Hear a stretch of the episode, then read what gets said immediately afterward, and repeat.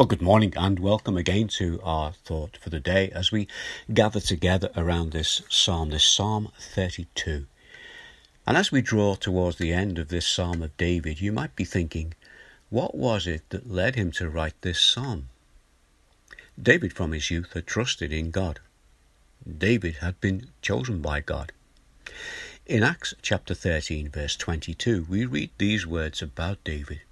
God testified concerning him.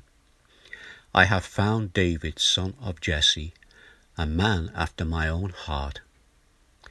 That is a great commendation from God, telling us about David. But David, like all of us, was not perfect. And you can read all about the terrible sin that David committed and how the penalty should have been death. The, this is recorded for us in our Bibles in 2 Samuel and chapters 11 and chapters 12. So if you get a moment, why not go and read those passages and then read through this Psalm 32. You see, David eventually came humbly to the Lord to seek forgiveness. And he wrote this psalm not to say that it was okay to sin, but to say how serious it is in the eyes of God, and to tell us that God, by His grace, granted David what David did not deserve. God forgave him, He granted forgiveness, and He granted the restoration of that broken relationship. This verse for us this morning from Psalm 32 is verse 10. And this is what David said Many are the woes of the wicked, but the Lord's unfailing love surrounded the one who trusts in him. David knew that he had done a wicked thing.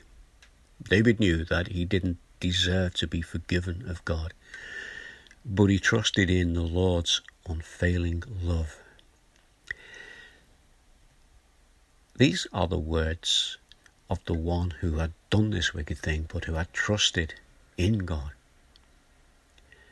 You might ask, what has all this got to do with me in my day? Well, today is a new day. It's my day, it's your day, and it's a day that God has given us. The Lord has given us this day.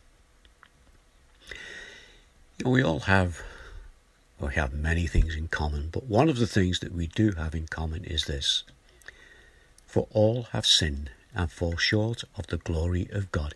We can read that in Romans chapter 3, verse 23. And then there's something else that we have in common, and that is God has an unfailing love for us all. And again, we have confirmation of that when we read in Romans chapter 5 and verse 8. But God demonstrates his own love for us in this while we were still sinners, Christ died for us.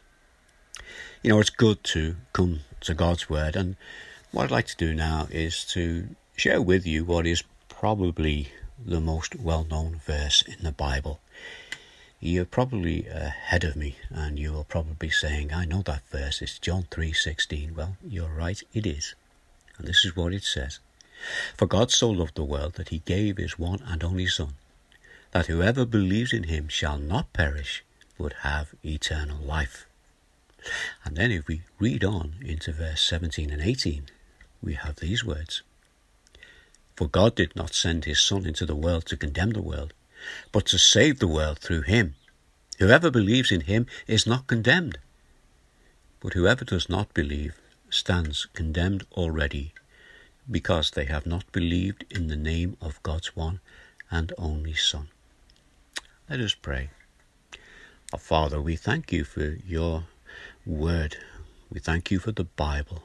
We thank you that we have the freedom to read it.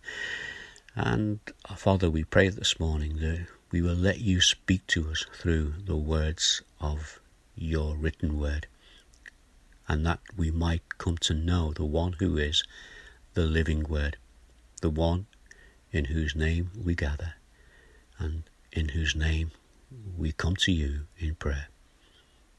So we come to you in the name of Jesus. Amen. Well, I'll be back tomorrow, and as we come to the end of this psalm, um, we're going to go out uh, joyfully and singing. Well, maybe not literally singing, but we can sing within, within our hearts as we praise God. So we look forward to that tomorrow, and I'll see you all then. So in the meantime, take care, stay safe, and may God continue to bless you. Bye for now. Bye.